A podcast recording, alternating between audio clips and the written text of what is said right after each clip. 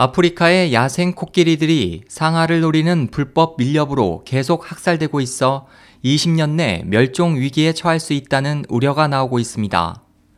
미국의 억만장자 폴 앨런이 운영하는 자선조직 벌컨의 던 이브스 선임연구원은 23일 남아프리카 보츠와나의 카사나에서 열린 아프리카 코끼리 정상회의에서 현재 불법 밀렵의 추세로 본다면 향후 아프리카의 코끼리들은 10년에서 20년 내 멸종될 수도 있다고 지적했고, 보츠와나 환경부 대표로 참석한 엘리아스 마고 씨도 불법 밀렵 조직들이 사회 불안과 허술한 통치 체제 등을 이용해 상아 밀렵을 자행하며 코끼리 멸종 위기를 부추기고 있다고 비난했습니다.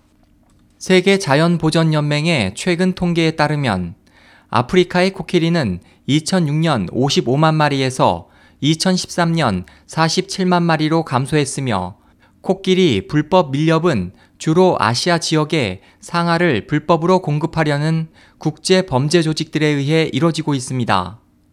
이번 회의에서 야생동물거래 감시단체인 트래픽은 밀렵된 상아는 케냐, 탄자니아에서 베트남, 필리핀 등을 거쳐 중국, 태국 등에서 거래된다면서 특히 중국이 상아 최대 밀수국이라고 지적했습니다. 트래픽의 톰 밀리케는 중국에서 상아는 밀렵꾼들로부터 1kg당 $100 선에 거래된다.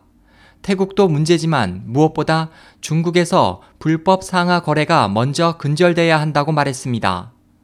이에 대해 중국 측 대표는 비공개 토론에서 코끼리 멸종 우려에 대한 모든 비난이 중국으로 쏠리는 것에 불만을 제기하면서 코끼리 보호는 각국이 공동으로 협력해야 할 문제라고 주장했습니다. 이번 회의는 지난 2013년 회의에서 논의된 코끼리 보호 긴급 조치의 후속 대책을 논의하기 위해 열렸으며 유럽, 아프리카, 아시아 20여 개국 대표들이 참석했습니다. SOH 희망지성 국제방송 홍승일이었습니다.